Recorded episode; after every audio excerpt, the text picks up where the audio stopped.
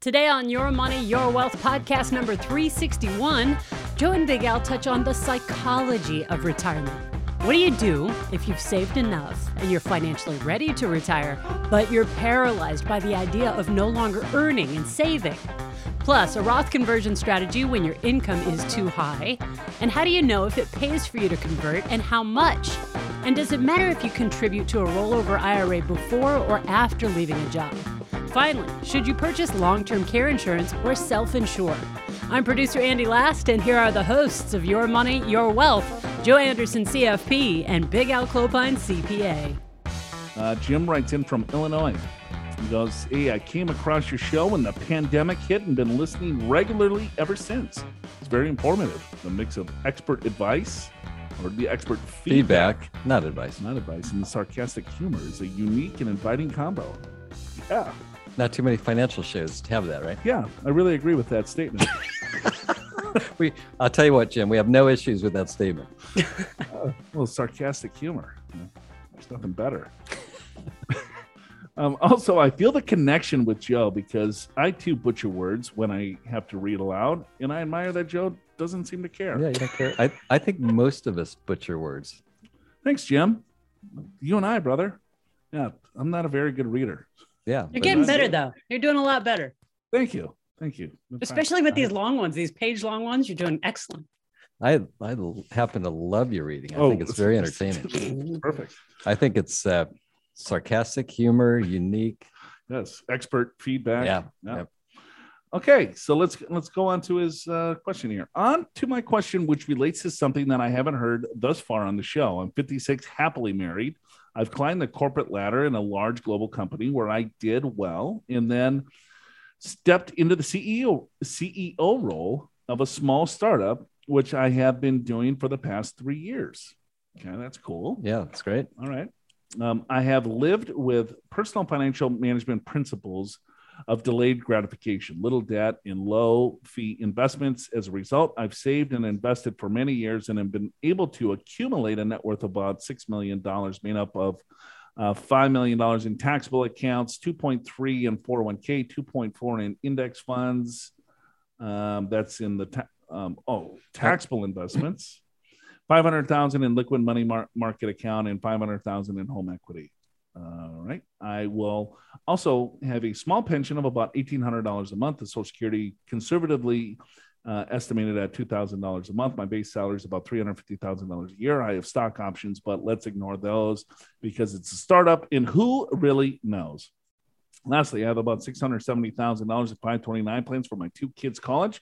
It is overfunded, but it makes me feel good to know that they're covered. So on paper, things look good. And I should be happy guy, but I'm miserable.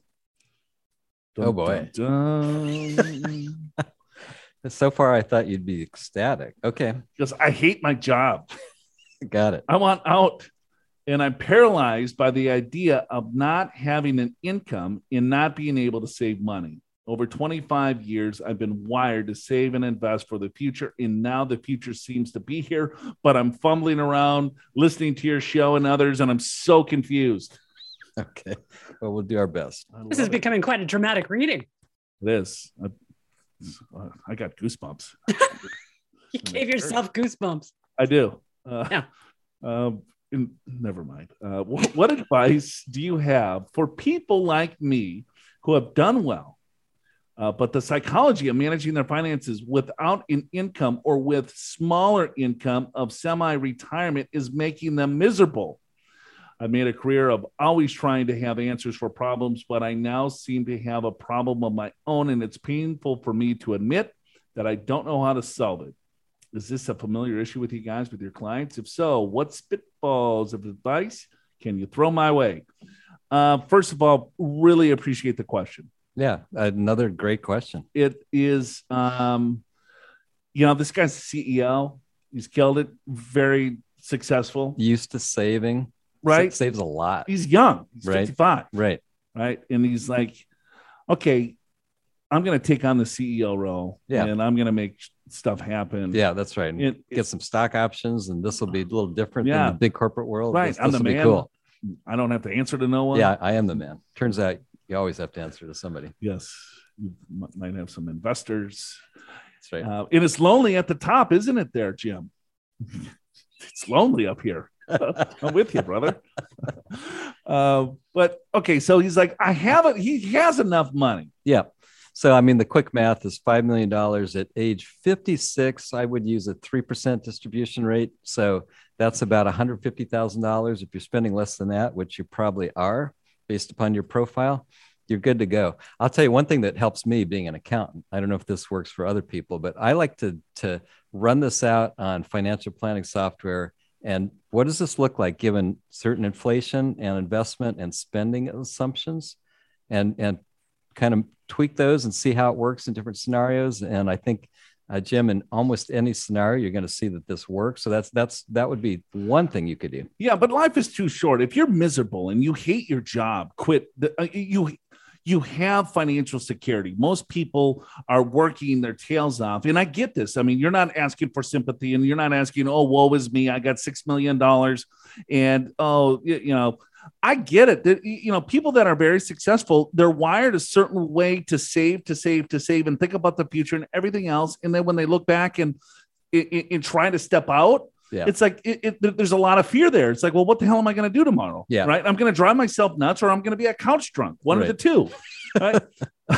Yeah. And I think that is really common for someone that's very successful and has devoted their whole career to being successful and growing up the ladder and all that sort of thing. So here's a couple more thoughts, Jim, is you can step into a consulting role. I'm sure you've got a lot of skills that would be valuable to a lot of companies, but maybe you work a lot less. Maybe you make enough now to cover your own expenses. So you don't see your accounts going down. They're actually going up with the market. And maybe you could have a much better and happier lifestyle just doing that. Maybe you could have consulting jobs where you could work from Italy, from Hawaii, from wherever, right? So you have a better quality life. But I think, at least for me, I got to see it in black and white. I got to see the spreadsheets to make sure, regardless of the assumptions I put in, I'll be okay. And I think, Jim, you're going to find you're going to be fine. Yeah, but I think Jim has a number in the back of his head, right? He's got a $5.7 million net worth. He might be in the back of his head. He's 55 years old. He's like, you know what?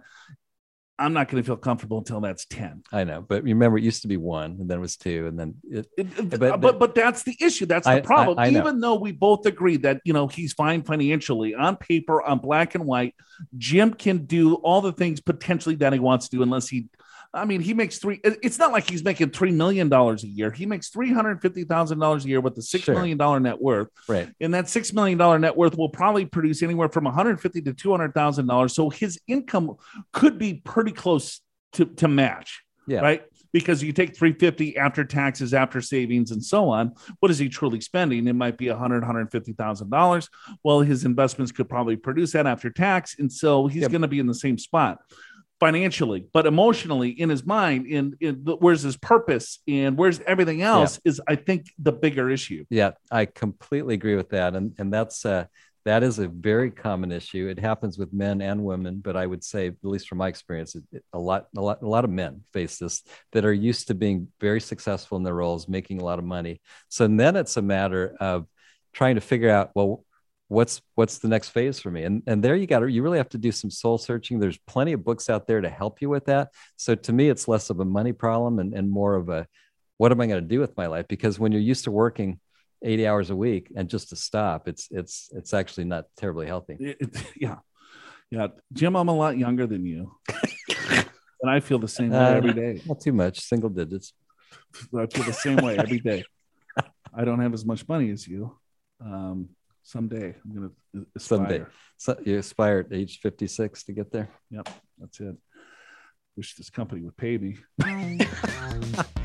You know, here's something else to think about.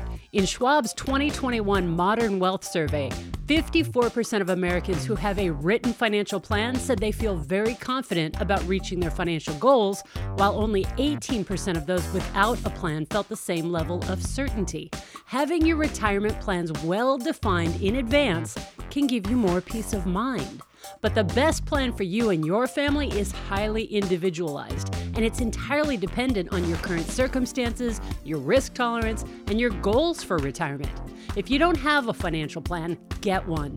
Visit yourmoneyyourwealth.com and click Get an Assessment to schedule a no-cost, no-obligation, one-on-one, personalized deep dive into your financial situation with an experienced professional on Joe and Big Al's team at Pure Financial Advisors.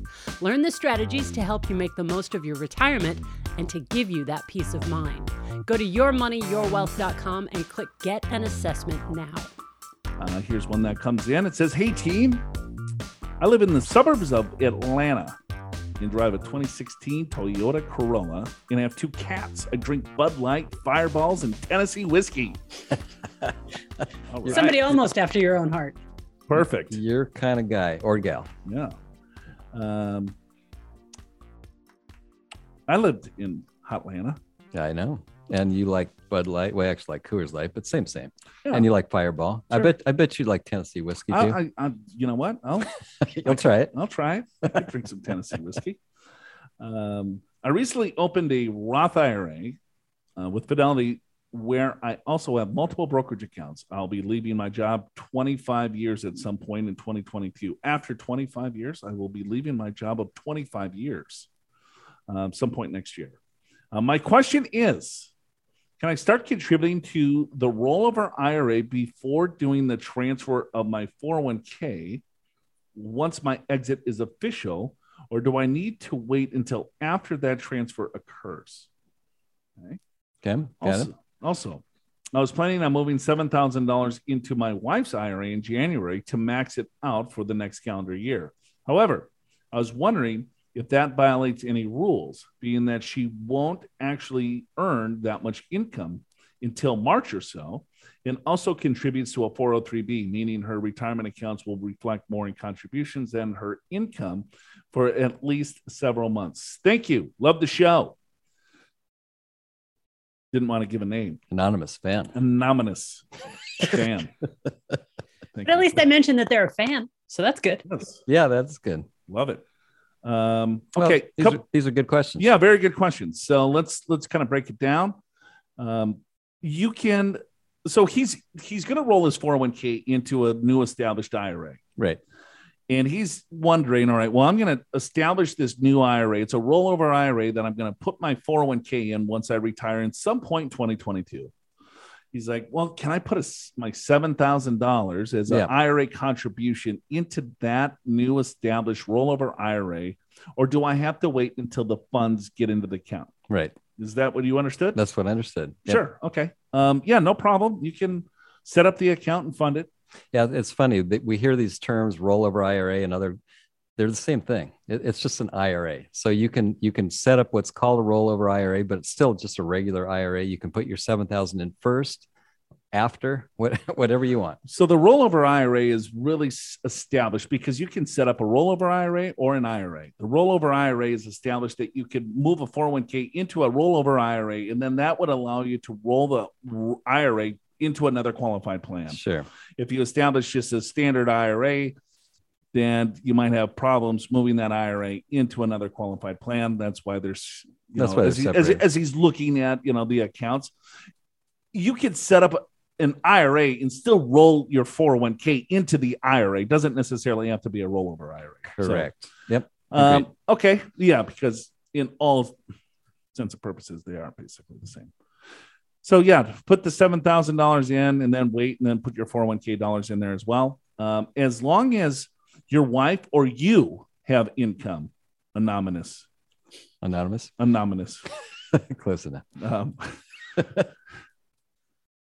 It doesn't matter. You can do a spousal contribution. Yeah. So as long as one spouse. So since you're making a $7,000 contribution for yourself, you can also make or your wife can also make a $7,000 contribution for herself, as long as you have $14,000 of income. Yeah. And I will add, as long as you have $14,000 of income by year end, I don't care when the income is earned or when you do the IRA contribution, as long as by year end, you have enough earned income to cover your contributions. We're good with that. Yeah. That's another good point, because he's like, all right, well, if I make the contribution now, man, my wife's not going to make any money until March. I don't qualify yet. Yeah. Right?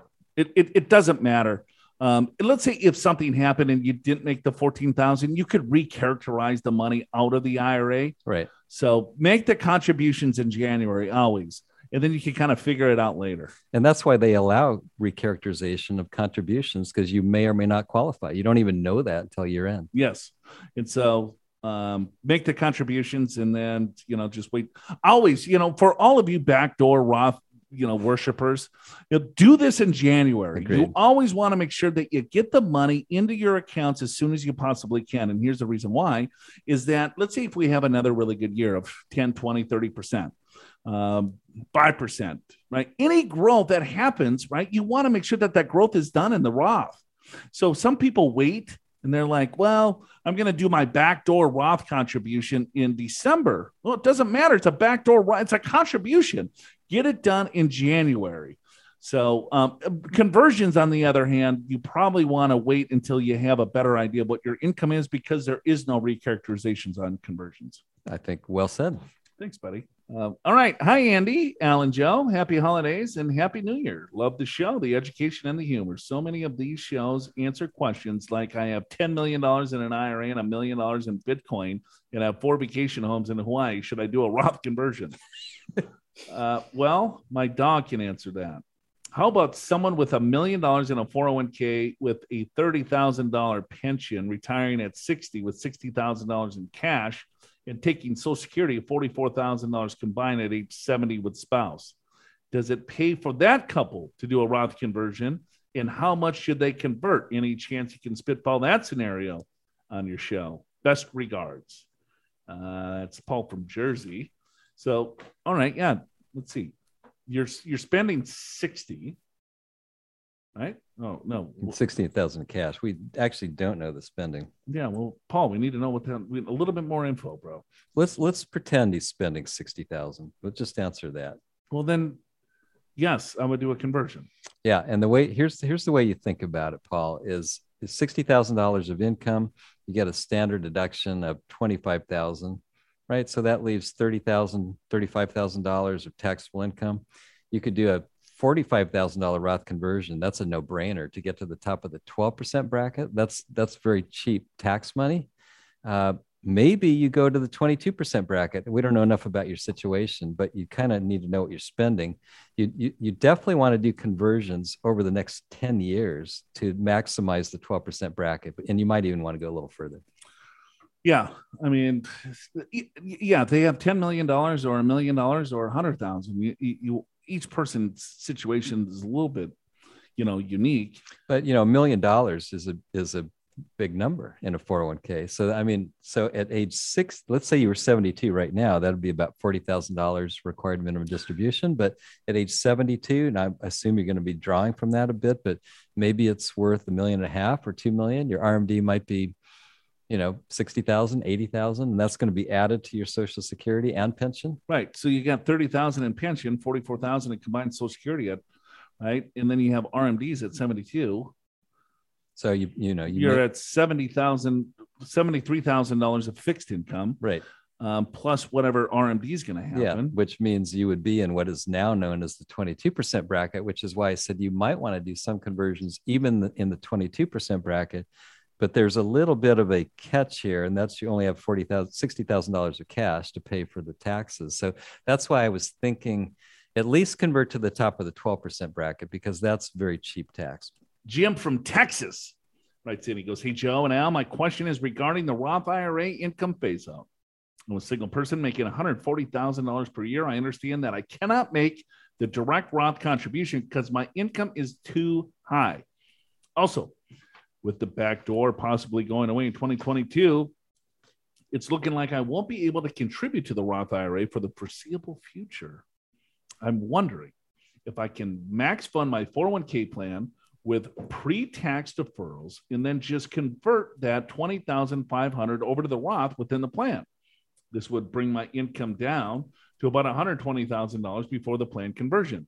My understanding is that a conversion does not add income to MAGI calculations for determining if I can fund a Roth directly. Would doing this strategy work? At the end of the day, my income would still be about 140, but 20,500 of that income is going to come from an in-plan conversion. Would love to hear your thoughts.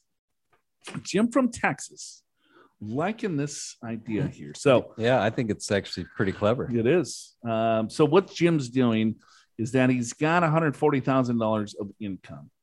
So the phase out, Al, of a single taxpayer for 2021, at least, it's $125,000 it starts, and by $140,000 you can't do any Roth contribution.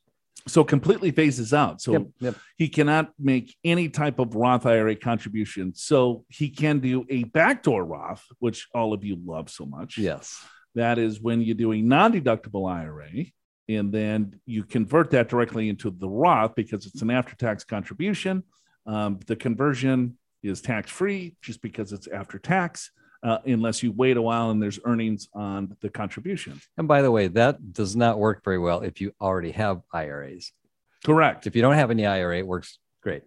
So he's like, you know what? I need to get more money into Roths. I like the Roth IRA. So why don't I do this? Why don't I convert? So I do a pre-tax contribution of $20,000. Yeah, right into the 401k. Into the 401k. So then that brings my adjusted gross income down by $20,000. So instead of $140,000, my income's $120,000. Yeah, my W-2 says $120,000. So then that allows me to make a Roth IRA contribution. Sure. Then he converts $20,000 to a Roth. Right. The conversion is not included in the MAGI calculation to determine if you are eligible to make a Roth contribution. Yeah, modified adjusted gross income. That's right. The Roth conversion doesn't count. So as far as the Roth conversion, I mean, the Roth contribution goes, your income's $120,000. Yeah, so you qualify for the contribution. That's pretty clever, actually. And then you can also do the conversion. So yeah, love it. Love it, Jim. As long as your plan allows in-plan conversion. So check that. Yeah. So yeah, very cool. That's very creative. I'm going to start using that. For sure. Learn more about getting tax-free growth on your investments for life when you put money into Roth accounts by downloading the Ultimate Guide to Roth IRAs from the podcast show notes at yourmoneyyourwealth.com. Get it now before tax laws change and render it obsolete. This guide explains the rules for contributing or converting to Roth, how a Roth IRA is different from a traditional IRA and a Roth 401k, the rules for taking money out of Roth accounts, how tax diversification reduces your risk when taking withdrawals in retirement, and lots more. Click the link in the description of today's episode in your podcast app to go to the show notes and download the Ultimate Guide to Roth IRAs. Then don't forget to share both the YMYW podcast and the free resources with your friends, family, and colleagues. DK, my husband and I are both retired and collecting state pensions. I'm 62, he's 63. He has a gross monthly state pension of $4,200. I have a gross monthly state pension of $3,600. The pensions do not have a built-in cost of living adjustment. However, they all have built-in survivor benefits of 50%. We would continue to get 50% of each other's pensions if one were to die. Excellent health.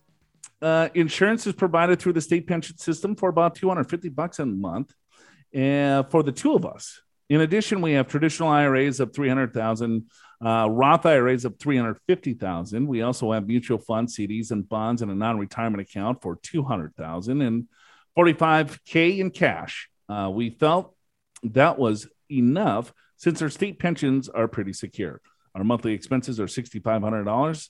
Our home is worth $300,000. There's no mortgage or other debt.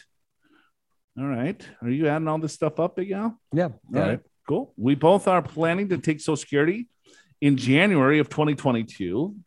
We would each get about $1,800 a month. This would allow us to be able to do some upgrades to our home, travel, and spend money on helping with expenses for our younger children. We would like to leave our IRAs untouched as long as possible. Hopefully, the Roth IRAs could remain untouched forever. It would become an inheritance for adult children and grandchildren unless the money is needed to pay for long-term care in the future. Okay. We have no long-term care insurance. We looked into it, but it was extremely expensive because I have a chronic health condition. My husband's health is okay. What are your thoughts on long-term care insurance? Do you think we should investigate this more? I possibly could qualify for one of the hybrid policies, but it would require cashing out some of the investments to pay for it.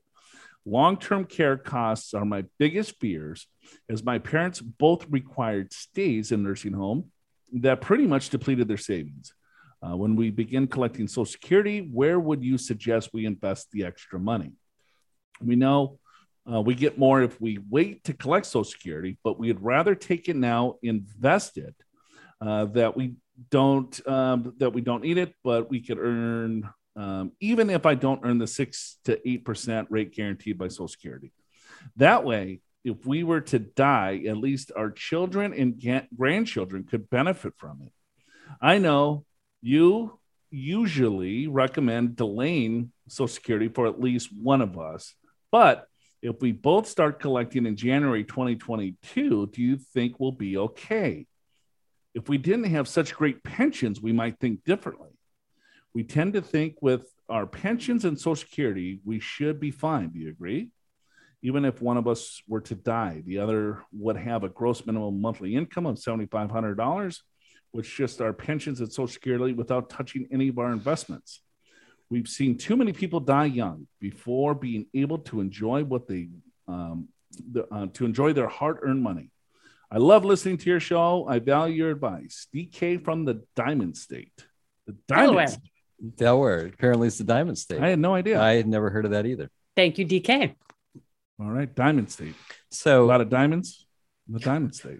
I guess. I think of diamonds coming from South Africa. But anyway, whatever. Well, those are blood diamonds. Well, yeah, there's that. Okay. So the pensions, I'm just going to round. So they're about $8,000 mm-hmm. and Social Security, if they collect it, will be around 1,800, call it 2,000. So they're close to $10,000 in monthly income, mm-hmm. something like that. Yep. Their monthly expenses are 6,500. So they got 3,000 plus extra, even without their investments. Right. So that's pretty good. And their investments, call it, 300 IRA, 350 and Roth, and then another, call it 250. So that's what, about 900,000, mm-hmm. I think. Yeah, they have 900,000. So yeah, call it $1 million. Yeah, call it $1 million. So I think that certainly, if nothing goes wrong, they're just fine. Of course, now they're concerned about long-term care. Long-term care insurance is pretty expensive because long-term care stays are very expensive. That's right. That's why it is expensive. And I think something that a lot of people don't realize. A long-term care policy provides you a pool of money in the future. It's not unlimited. It's not like a health insurance that will pay no matter what your health care is. It gives you access to a pool of money. And so if you need it, you're glad you have it because there's no way you could earn that rate of return to take whatever dollars you invest in the policy to use it for long-term care. On the other hand, if you don't need it, it's wasted money, just like any insurance. Right. It's leverage. Let's say your long-term care policy is going to cost you $15,000 a year and you spend $150,000 in premiums, but you probably have $400,000 of pooled benefit. Right. Or even more. Right. So if you invested that $15,000, you need to get a very high rate of return that's unachievable to get that type of pool of money. Plus, the pool of money in the long-term care is going to be tax-free to you. Right. So if you need it, it's absolutely the best thing in the world. If you don't need it, it's just like, putting insurance on your fire insurance on your house. Yeah. Yeah. So I guess here's why maybe this is just spitballing because we don't know their exact situation. Sure. However, you guys have $10,000 of income before even touching your investments, which, I mean, that's long-term care stays on a national level or what, about $100,000 a year, something like that. So $10,000 a month would cover it, at least under current dollars, right? Sure. So I'm not sure you have a huge need for the insurance. Furthermore, the last thing you'd want to use is your Roth IRA to pay for it because long-term care, if it's convalescent care, is 100% tax deductible as a medical expense. So you'd rather pull it out of your IRA because those two net, the income nets with the expense. Yeah, because the retirement account is going to be taxable, but then you get a tax deduction for using that money to pay for your long-term care. Yeah, stay. Yeah. And it's not quite dollar for dollar, but pretty much you get the idea. So a few things. Is that if she's super worried about it and she can't sleep at night, well, at least look at it. Right. You know what I mean? You have excess cash flow and you could potentially afford it. And what you're doing is you're protecting your $1.3 million nest egg. You have $1 million in investable assets and $300,000 is your home. Yep. So you got $1.3 million that you don't necessarily want to lose to, you know, extended care. So if you want to pass that on to the next generation, then you might want to look at a long-term care policy to protect it. If you're saying, but I think they have enough assets and income that they could self-insure. Sure. But then they might have a spend down. And so you really have to take a deeper dive to say, if long-term care is your biggest fear, well, then you got to figure out a plan to cure the fear, right? It's either what assets are you going to use, what income is going to be available, or you insure against it. A long-term care plan is not necessarily insurance. It's just having a plan to figure out what's going to happen when that long-term care is going to occur, because it's not usually if, it's when, you know, because we're living a lot longer and so on and so forth. So. True. All right. Hopefully that helps. Thanks, DK from the Diamond State. Your Money, Your Wealth is presented by Pure Financial Advisors. Click that Get an Assessment button in the podcast show notes at yourmoneyyourwealth.com or give us a call at 888-994-6257 to schedule a free financial assessment at a time and date convenient for you. No matter where you are in the country, chances are one of the experienced financial professionals at Pure will be able to identify strategies to help you create a more successful retirement. Pure Financial Advisors is a registered investment advisor. This show does not intend to provide personalized investment advice through this broadcast and does not represent that the securities or services discussed are suitable for any investor. Investors are advised not to rely on any information contained in the broadcast in the process of making a full and informed investment decision.